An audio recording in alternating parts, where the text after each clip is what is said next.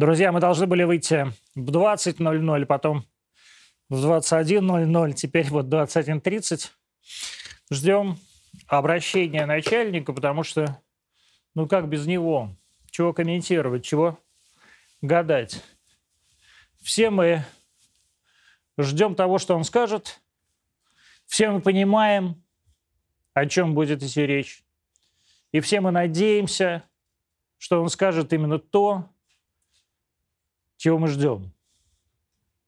Что республики Донбасса, области Южной России, Херсон и Запорожье сразу после референдумов, которые пройдут вот буквально уже через три дня, войдут в состав России, и любое нападение на эти территории будет считаться нападением на Россию.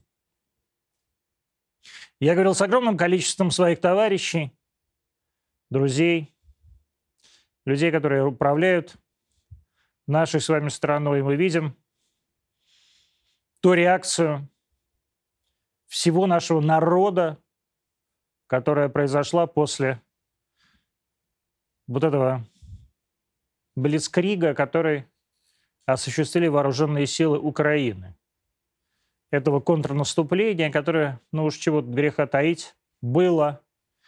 И это контрнаступление, которое повлекло за собой невероятное количество мучений, страданий, боли и разбитых ожиданий у жителей Харьковской области. У людей, которые были уверены, что они русские, а тут им в очередной раз дали понять, что не совсем.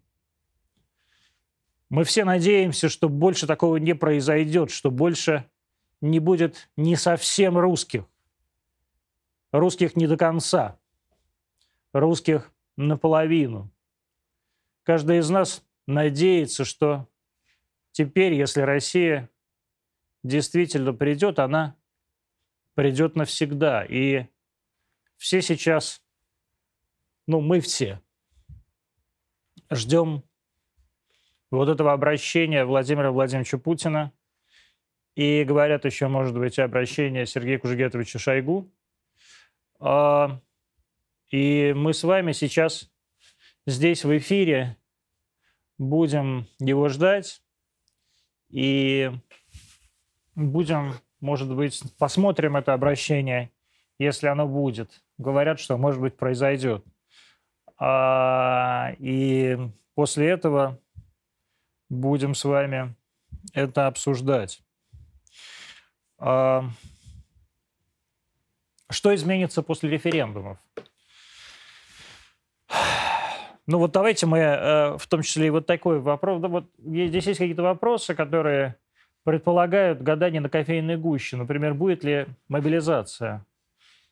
Вы видели, что сегодня Государственная Дума в срочном порядке приняла несколько поправок к Уголовному кодексу относительно порядка военной службы. Там и мародерство, там и э, так сказать, определенные санкции и для уклонистов, и для добровольно сдавшихся в плен и так далее. Появилось понятие мобилизация в Уголовном кодексе, которого не было. Появилось понятие военное положение, которого не было. И во всей видимости, ну чего уж тут, а, наверное, эти слова и эти понятия появятся и в обращении Владимира Владимировича Путина. Мы действительно обсуждали, вот я уже начал с своими товарищами, возможно ли выиграть эту войну без частичной мобилизации. С моей точки зрения, нет. Многие спрашивают в таких, такой ситуации, а что ж ты сам-то не мобилизуешься? Ну, три раза я просился, три раза меня не пустили – сказали, сиди, вот здесь ты нужнее. Я, честно говоря, еще не уверен, где я нужнее. Так что мы еще и подумаем, где мы, где мы нужнее. А, но пока, знаете, не пускают. Ну, пока и мобилизации-то нет. Если будет мобилизация, будет, наверное, частичная мобилизация. Но опять же, давайте пос, послу, дождемся президента. А, и будем тогда уже это комментировать. Но если, хотите, мое мнение, опять же, оно может вдруг не совпасть. У меня нет, поверьте, у меня нет никаких инсайтов. Я сейчас вот вошел в кадр, просто потому что уже невозможно было ждать и вас томить. И мы же в кабеле, то есть мы держим время, это тайм-слот. А... Понятно, что речь не идет о полной мобилизации. А Россия не нуждается в полной мобилизации. В России 150 миллионов человек, и в России огромное количество людей, которые э, и так добровольно идут на службу. В России большое количество контрактников. В России, как вы видите сегодня, по заявлению Сергея Семеновича Собянина, есть большое количество э, граждан из ближ, ближ, ближ, ближ, ближайших республик, которые хотят получить гражданство Российской Федерации, и они его получат, отслужив в вооруженных силах России – процессе вот этой самой войны. А частичная мобилизация, очевидно, коснется тех людей, которые нужны сейчас фронту. Это люди молодые, это люди с военными специальностями, это люди с теми военными специальностями, которые сейчас этому фронту нужны. То есть вряд ли это будут бесполезные журналисты или какие-нибудь маркетологи, которые сейчас спешно собираются в свои Ереваны и Тбилиси. Друзья мои, вы никому вообще не нужны. Нужны танкисты, артиллеристы, саперы, нужны люди, которые попросту могут собрать и разобрать автомат Калашникова модернизированный, друзья мои. И это вряд ли вы. А, опять же, давайте дождемся того, что скажет президент. Давайте дождемся того, как проголосуют республики и как проголосуют южные области России. У меня нет никаких сомнений. Я знаю, как они проголосуют. Не потому, что это все вбросы, не потому, что у меня есть, опять же, какие-то инсайды, а потому что я был там, и был там несколько раз, и я разговаривал с десятками, сотнями тысяч, сотнями людей, которые все говорили одно. Когда же уже придет Россия? Мы ждали этого 30 лет не 8 лет, как сейчас говорим мы, да, а все вот эти 30 лет, когда Украина отсоединилась от нашей огромной Российской империи. И вот спустя 30 лет пришло время вернуться домой. И землям, и людям, и смыслом, и историей всей нашей общей, героической, иногда трагической, но, вне всякого сомнения, общей истории. И я уверен, что на этих референдумах нации, народы, проживающие на этих территориях, дадут совершенно однозначный, понятный и так нами всеми ожидаемый ответ «да». Мы хотим в Россию. И Россия, что самое главное, даст свой ответ «да». Мы обязаны вам, мы виноваты том, что мы не замечали этого на протяжении этих десятилетий, что мы допустили эту войну, эту резню. И теперь мы больше этого не допустим. Есть у нас какие-нибудь сообщения по поводу выступления начальника? Пока нет, говорят, никаких сообщений по поводу выступления начальника. Меня снимают со всех камер, мои лысины и так далее. Я вот меня спросили уже, пойдешь ли воевать? Друзья мои, во-первых, вот что я вам скажу. Мне, во-первых, 47 лет. Вы уж если хотите как-то со мной общаться, вы можете меня хотя бы на «вы» называть-то? Я вам все-таки не а, на помойке найденный. А, пойдешь воевать. Ответил я тебе, мудила, пойду я воевать или нет. Отпустит меня, пойду воевать. Если надо будет, пойду воевать. И даже знаю, куда пойду воевать. Прям знаю, на какую передовую пойду воевать, в отличие от тебя. Но вот тебя, который, ты задаешь, который задает мне этот вопрос, мы тоже с собой возьмем. Ты вот не думай, что ты отмажешься. Нет, не отмажешься. А не умеешь собирать АКМ, так научим. А... Проагитируйте жителей Москвы идти воевать за ДНР и ЛНР. Давайте еще раз говорю.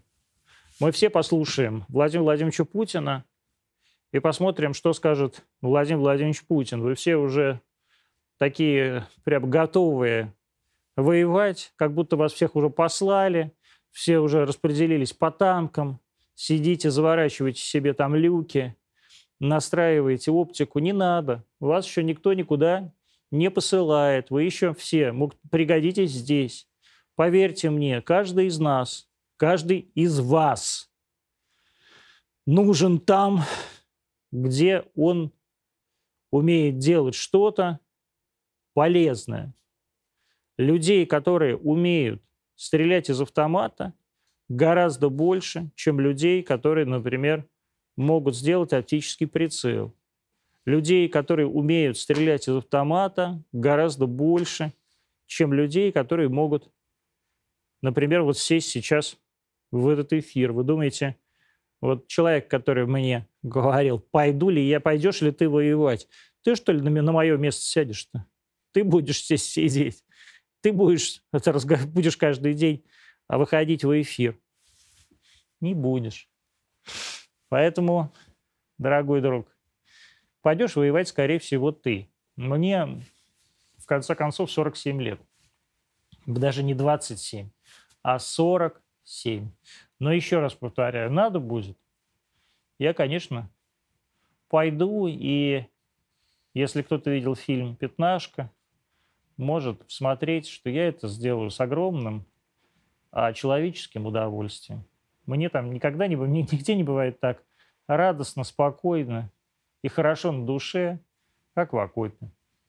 А так что попытаться поймать меня вот на таком бессмысленном вопросе а, не получится. А, когда наша армия будет воевать в полную силу?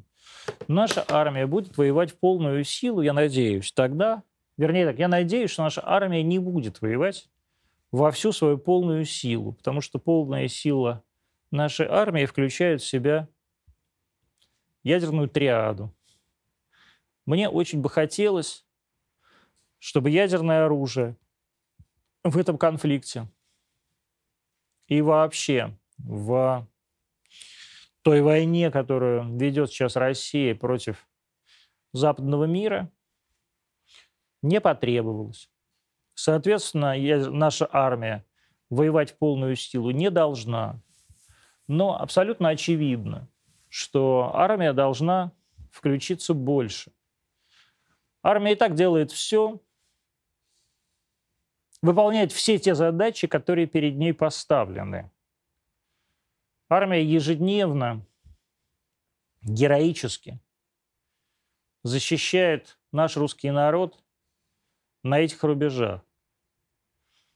И армия может сделать больше, и, поверьте мне, хочет сделать больше, и ждет каждый день разрешения вот того самого святого, настоящего, главного разрешения, которое ей должны дать. Наконец, уже пойти в атаку. Ждем. Мы все этого ждем. И я уверен, что 80% здесь, в России, и процентов 98 там, в Донецке, в Луганске, под Херсоном, Запорожье, где стреляют по атомной станции вон каждый день этими хаймерсами, этими гаубицами 155-ми, норовя попасть в ядерный реактор, думая, что наконец он взорвется и будет спровоцирован такой вот локальный, но очень ощутимый ядерный конфликт. Не дождетесь, сволочи, не дождетесь. Не взорвете вы Запорожскую атомную станцию. Нет у вас таких боеприпасов, чтобы ее взорвать.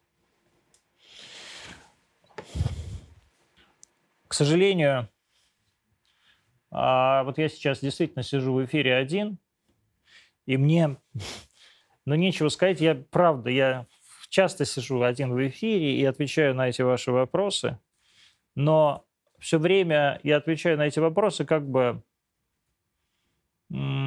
футурологически. А в данной ситуации я действительно должен сидеть и а, предсказывать то, что скажет вам президент Российской Федерации, верховный главнокомандующий нашими вооруженными силами. Буквально через несколько минут, если это произойдет. Опять же, вот я говорю, если это произойдет, а, несколько раз уже было объявление о том, что это вот-вот, вот-вот, вот-вот произойдет, даже Твиттер Kremlin.ru там, то есть не Твиттер, а телеграм-канал Кремлин, а, Кремля написал о том, что а, в 9 часов будет обращение, но вот оно задерживается. Я не знаю почему. Антон, что бы вы хотели услышать от Путина? Я бы хотел услышать от Путина очень простую вещь. На самом деле я довольно часто вижу, слышу от Путина то, что я хочу слышать. Но здесь я бы хотел услышать только одно. Мы защитим каждого русского, который хочет, чтобы его защитили. Мы защитим каждый квадратный сантиметр нашей русской земли, которую мы считаем русской. Мы не прогнемся, не встанем на колени, мы, Россия, та страна, которая имеет полное право и должна быть страной противовесом вот всей этой мерзости, которая сейчас творится на Западе, всей этой, всему этому вранью, этой истерии, воровству, убийству, лицемерию и дряни, которая ежедневно мы слышим и видим из всех утюгов по всему миру. Я бы хотел, чтобы Владимир Владимирович Путин действительно, наконец, уже открыто сказал о том, что это наша земля. Он, правда, такое говорил, но здесь бы мне хотелось, чтобы это было сказано всей нашей нации, и чтобы Владимир Владимирович Путин призвал нацию, эту нашу землю защитить. Защищать землю должны не только какие-то контрактники, не только какие-то старослужащие, не только 80 тысяч ополченцев. Защищать нашу землю должен весь русский народ. Каждый человек, который сейчас живет в России, должен понимать, что это его земля, это его народ, и он на своей позиции, где бы он ни был, военный ли он, мотострелок, пехот, э, морской пехотинец, танкист, или он руководитель региона, руководитель федеральной газеты или телекомпании, маркетолог, производитель автомобилей или очков. Это, кстати, русские очки. Человек должен понимать, что сейчас от него, именно от него, от каждого из нас зависит это наша победа. И враг каждый из нас это не поймет и действительно это не усвоит, вот не присвоит себе это знание и понимание, мы так и будем ни, шалка, ни, шатка, ни валка стоять на одних и тех же позициях, а нас будут мочить со всех сторон. Нас будут мочить натовскими боеприпасами. Завтра прилетят натовские самолеты, першинги и так далее. Прилетят новые санкции. А вы все так и будете сидеть без виз и страдать.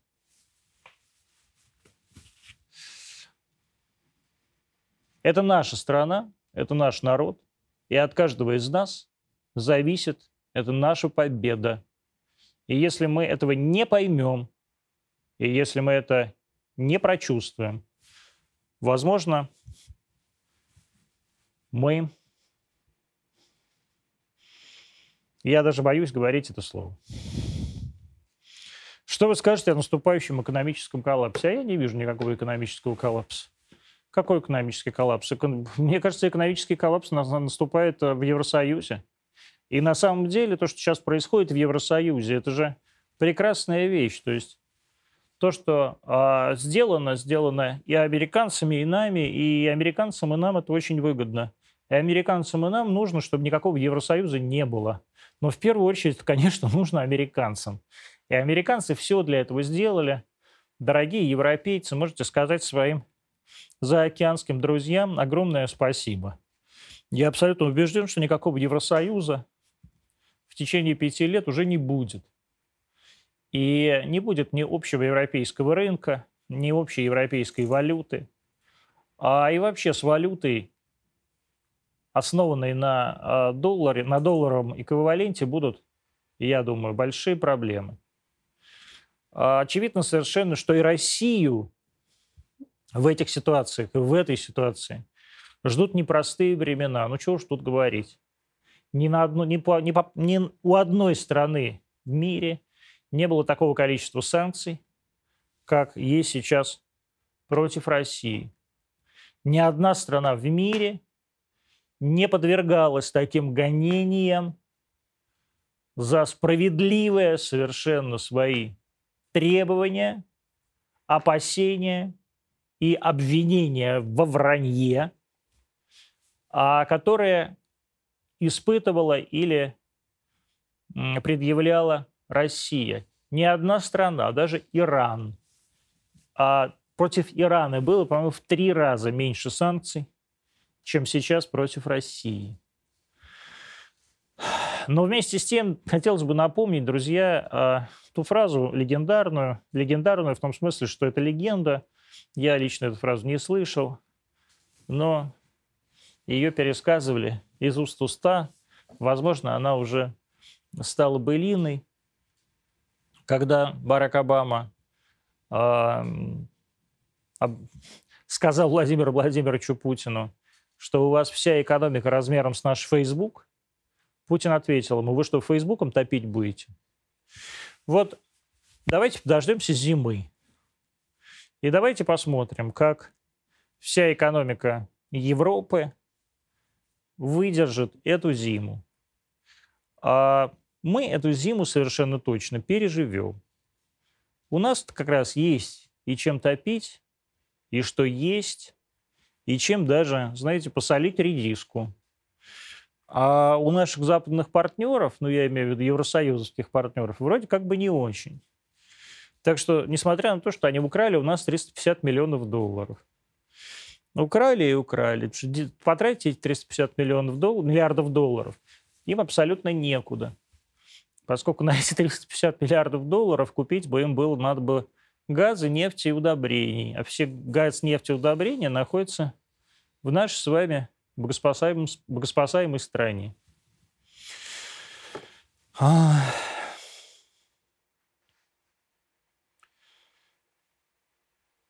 После референдума СВО перейдет в КТО, и для России откроются военные возможности. Друзья, вот видите, вы как бы и сами себя настраиваете на э, вот эти все э, на эти все прогнозы, и меня под, под, подбиваете на это. И СВО перейдет в КТО. Мы, я не знаю, перейдет она в КТО или не перейдет она в КТО, и как это будет называться. Я абсолютно уверен, что э, закон, российский закон, российская конституция – российские кодексы и вообще российский законодатель предоставит а, нашим военным неограниченное количество возможностей для того, как применить эти самые а, законотворческие инициативы. Почему вы считаете, что это должно называться КТО или там как угодно, мы, мы совершенно не знаем. Вам э, сегодня в Уголовном кодексе, по-моему, сообщили, что могут быть несколько других разных совершенно вариаций. И это будут вариации, возможно, даже очень для вас неожиданные. Но, с другой стороны, вам что, э, шашечки или ехать? Я думаю, что наша сейчас самая главная задача, задача всей страны – это поехать, а не рисовать шашечки. Скажите, какая будет, по-вашему, э, реакция Запада на референдум? Ну, какая, какая. Э, э, реакция Запада на референдум, она уже известна. Ее э, западные все страны озвучили, и референдум никто не признает. Но, с другой стороны, вот правильно сегодня написала Маргарита Симона Симоньян, вспомнив прекрасную историю с, э, по-моему, послом Тефтом или с кем-то, который говорит, какая вам разница, признаем мы Крым или нет. Э, Америка никогда и Прибалтику не признавала, что не мешало ей быть частью СССР. Поэтому э, совершенно неважно, признают кто-то эти референдумы, не признают эти референдумы. Э, проблема не в этом. Проблема в том, что эти референдумы должны стать началом освобождения нашей земли, которая сейчас называется Украина, и которая якобы имеет какую-то независимость, а от буквально фашистских захватчиков. И наша задача освободить всю эту территорию целиком от Харькова до Львова, до Ужгорода, вот целиком. Не четыре области, не четыре территории, а все целиком. И мне много раз вспоминали мою фразу, что мы вашу конституцию еще на Крещатике сожжем. Но вы не сомневайтесь, это так и произойдет. Просто давайте до этого времени доживем. 6 ноября вот у нас празднуется День освобождения города Киева от немецко-фашистских захватчиков. А, я думаю, что к 6 ноября, дай бог, следующего года вся Украина уже войдет в состав России. А, что делать с элитой, которая готова на предательство ради сладкой жизни? Да ничего с ней не делать. готова так называемая элита. Я просто не понимаю, кого вы имеете в виду. А элита это кто? Это Алла Пугачева, что ли? Элита это Максим Галкин? Элита это Ксюша Собчак?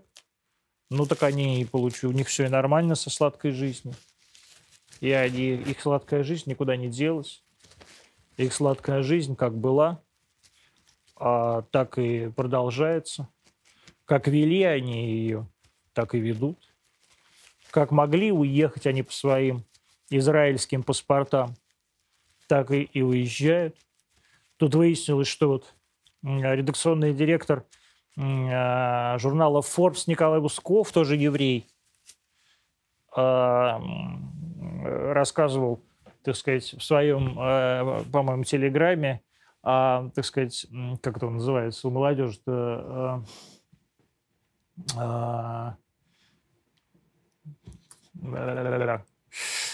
как правильно уехать в Израиль. А, ну, что я могу сказать? А, каждый человек волен а, уезжать туда, куда он хочет, если его там ждут. А если а, ждут теперь Николая Федоровича Ускова или Ксению Анатольевну Собчак в Тель-Авиве или где угодно, так и ради бога. И думаю, что они там вполне себе пригодятся на девятом канале или на Ютьюбе и так далее. А вот у нас 22.01. А, нет ли у нас каких-то новостей? Говорят, пока что показывают сериалы.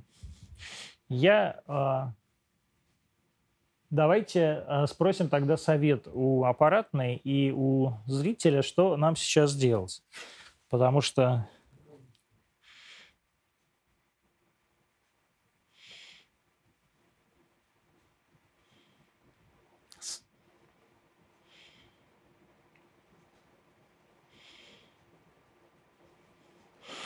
Все говорят, ждут обращения. Что вы скажете про пуски палец? А, это, безусловно, трагическая утрата. Мы не то чтобы хорошо были знакомы с Сергеем и не дружили. Не потому что были врагами, а просто потому что действительно были мало знакомы. Сергей был героическим человеком, очень принципиальным человеком, и, как вы видите, погиб. Вот. Находясь в этом самом броневике, который он, не находясь за рулем, это очень важно, а транспортировал в Донецк. А, я от себя и от всей команды Арти России приношу соболезнования и семье Сергея, и его друзьям, и Ярославскому театру имени Волкова, а, которым он в последнее время руководил. Сергей был человек с огромной, щедрой и героической русской душой – и таким вот щедрым, героическим и русским человеком с литовской фамилией он и останется в моей памяти и в памяти всего нашего коллектива. Сергей был несколько раз а, гостем разных наших программ. У нас есть еще одно интервью которое никто не видел с Сергеем.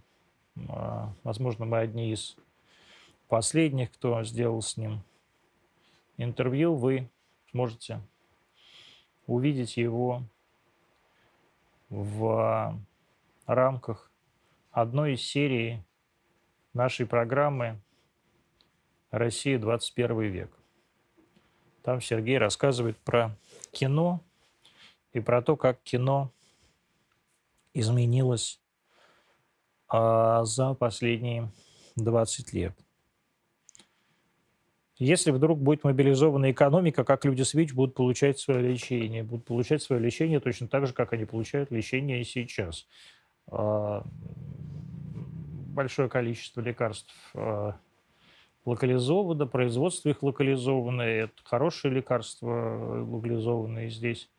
Кроме всего прочего, ну, если вы думаете, если вы действительно на полном серьезе считаете, что э, Запад э, ну, как бы может да, позволить себе отключить э, сказать, а, поставки жизненно важных медикаментов в какую бы то ни было страну, это только говорит о том, что это фашистские государства, государства, которые не имеют права на существование.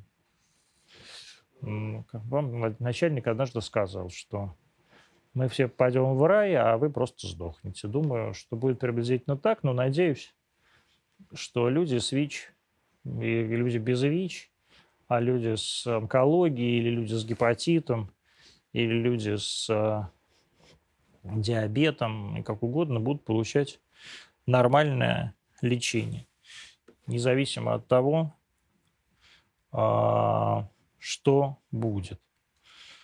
Э,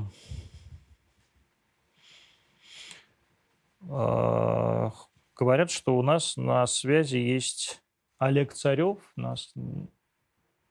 Давайте Олега Царева тогда подключим на скайп. Ну, действительно, ребят, давайте подключать кого-то на скайп, потому что мне одному в, в данной ситуации довольно тяжело. Я, правда, сижу и жду того же самого, что ждете вы, и разговариваю сам, сам с собой как бы в этой ситуации а вы мне вдруг говорите спустя 36 минут, что у вас есть Олег Царев. Ну, спасибо вам большое. А Байден предложил на пост посла в России Лин Трейси. Да, вот такая есть замечательная новость. Какая-то Лин Трейси будет послом в России и будет по-прежнему а, а, срать на России. Будем называть все своими именами.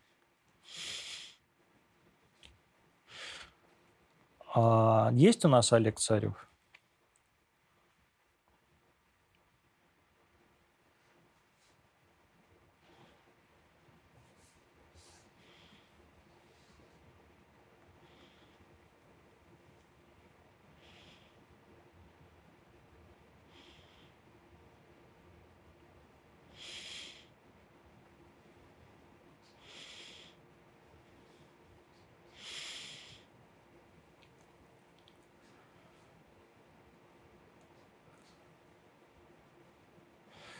Брахлит, говорят, связь у нас с Олегом Царевым. Вопрос, понимаете, в чем дело?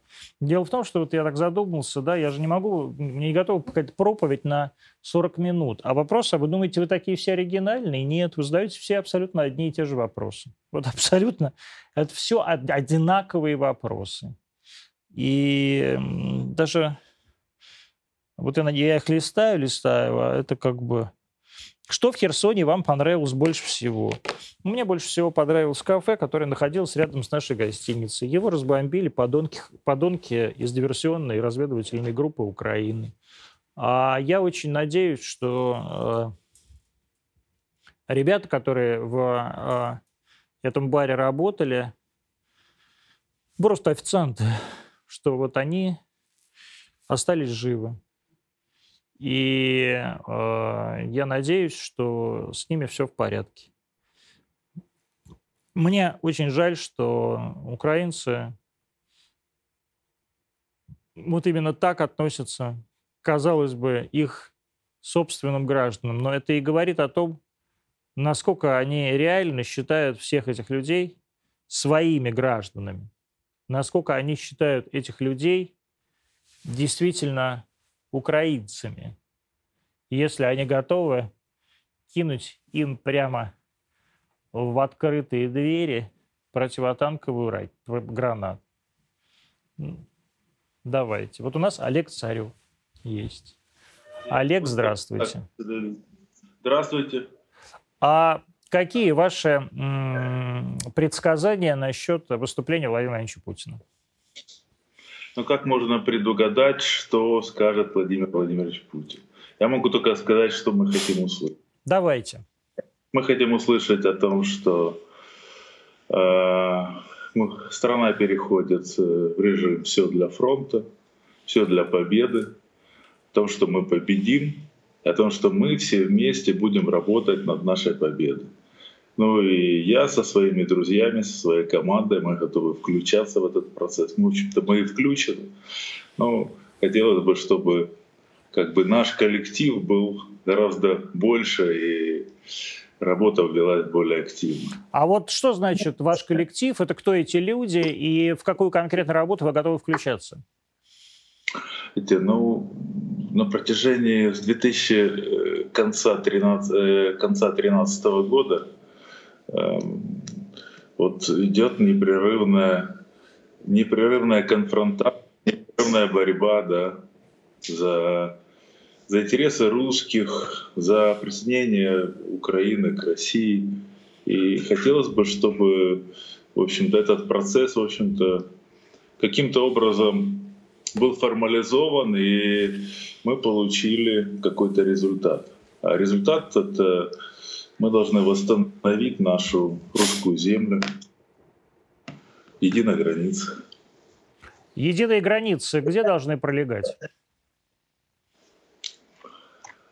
Там, где ступила нога русского солдата, это русская земля.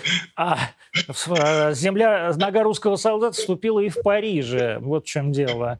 А, то есть, в принципе, нам и Париж присоединить, что ли? Ну, есть исконно русские земли, где проживали русское население, uh-huh. и исторические. Ну, ну, никто не скажет, что там Чернигов или там Киев, это э, Одесса, это, это русские города. А Чернигов, Киев, русские князья. Ну, как можно говорить? Что это не наша земля, это наша земля. А как вам кажется, вот сейчас будут э, референдумы в Донецке, Луганске, Херсоне, в Запорожье. Действительно ли, ну то есть по Донецку и Луганску у меня, например, нет вообще никаких вопросов. Восемь лет люди мучились действительно каждый день э, под обстрелами, и сейчас каждый день под обстрелами вооруженных сил Украины. Как вам кажется, то население, которое осталось сейчас в Херсоне и в Запорожье, а насколько оно а, поддерживает присоединение к России? Я провел не один десяток выборов на Украине, руководил этими выборами. И я знаю население а, разных регионов. Население Юго-Востока Украины всегда было пророссийским. Мы раскрашивали карту Украины в зависимости от того, где кто как за нас голосовал. Вот э, Запорожье было более синим цветом, там Херсон менее. Вот, кстати, Харьков, который где не будет проходить сейчас референдум, он был примерно э, тем же цветом, что и Запорожье. Кстати, и на Западной Украине были синие островки. Это ну, Например, Закарпатье. Ужгород, да. Да, это Ужгород, вы совершенно точно правильно говорите. И э, регионы там, где была э, Почаевская лавра, вот где были такие вот анклавы. Тернополь. Э, тем не менее, в Тернополе были места, которые были темно-синими. Это там, где была церковь Московского патриархата и лавра. И, кстати, в, насколько я помню, и в Хмельницке, там, где была Хмельницкая атомная станция, там были такие небольшие островки, там, где проживала ну, российские или русские или советские инженерия, да, которая приехала туда обслуживать в свое время э, атомную станцию. А так весь Юго-Восток он был от э, темно-синего до светло-голубого. Херсон был светло-голубым. То есть, то есть 50 на 50 такой, да? Нет, не 50 на 50. Светло-голубой это значит где-то они давали нам где-то 55-60 процентов. Если э, Павлоград Днепропетровской области давал процентов 80-85 голосов, Донецк до 90, то вот э, Херсон вот был где-то так, 55-60. Вам не кажется, что за э, эти 8 лет, когда, которые прошли с со времен Майдана, и вот эти 8 лет совершенно массированной, э, дикой, совершенно антирусской пропаганды, вам не кажется, что э, эти настроения могли поменяться? Безусловно. Безусловно так. Но что вы, Днепропетровская область, ну, это наша область, я ее знаю вот до каждого населенного пункта. Я был руководителем партии, основной партии, партии регионов, за которую все голосовали на протяжении многих лет. И проводил там очень много выборов. И, и эта область сейчас и сейчас очень много бойцов ВСУ, которые сражаются с Днепропетровской, сражаются на фронтах против нас, да действительно настроение менялось. Вот почему это произошло? Это какие-то это объективные какие-то такие представления, объективные явления, или это действительно все чисто пропагандистское, результат пропаганды?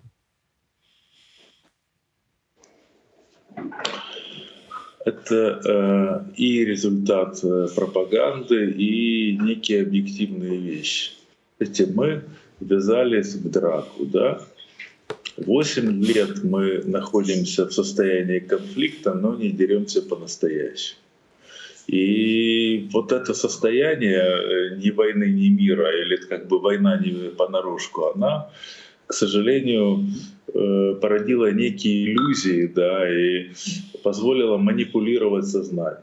То есть мы позволили вот, эти, вот если бы мы воевали по-настоящему, победили бы, да. А так мы не воевали по-настоящему, но это давало возможность нашим врагам говорить, вот мы воюем с Российской Федерацией, мы воюем с русскими. У них же, в отличие от России, у них принят закон о том, что Россия агрессор, это принято на законодательном уровне. Они уже 8 лет воюют с Российской Федерацией, 8 лет они воюют не с Донбассом, они воюют с Россией. И 8 лет они делают из России врага. Они прогнали через АТО там, сотни тысяч людей. Я не помню, по-моему, смотрел года два тому назад, это было около 300 тысяч. У каждого из них, когда мы проводим выборы, есть такой коэффициент, вот, э, коэффициент 4.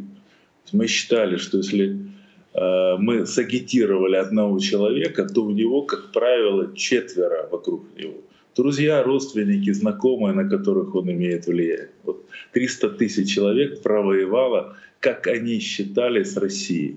И умножайте на 4. То есть это колоссальные электоральные цифры, которые, конечно же, складывались. Ну, они имели влияние. Эти, так в жизни, э, ведь э, ну, как бы на войне, как и в жизни, если ты ввязался в драку, надо драться. Если ты не хочешь драться, не ввязывайся. То есть нужна мобилизация? Нет, я про то, что все надо делать не наполовину. Если мы, знаете, если было принято решение о том, что мы начинаем э, военную операцию, то ее надо проводить так, чтобы всем было понятно, что с Россией лучше не связываться, чтобы Россию уважали, ладно, не любили, кто-то любит, кто-то не любит, но они, но они должны, должны уважать. А для этого надо быть сильным. Знаете, если мы что-то говорим, то надо делать. Если мы провели красную черту, то после прохода, выхода через эту красную черту надо говорить, ну, делать то, что мы обещали. Вот последовательно, надо, надо быть последовательным. Вы считаете, что Россия сейчас была непоследовательна?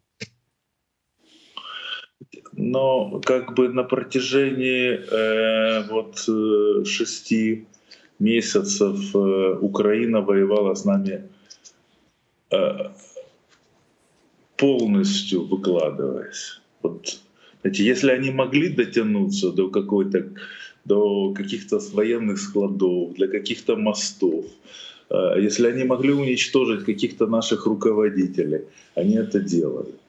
Мы нет.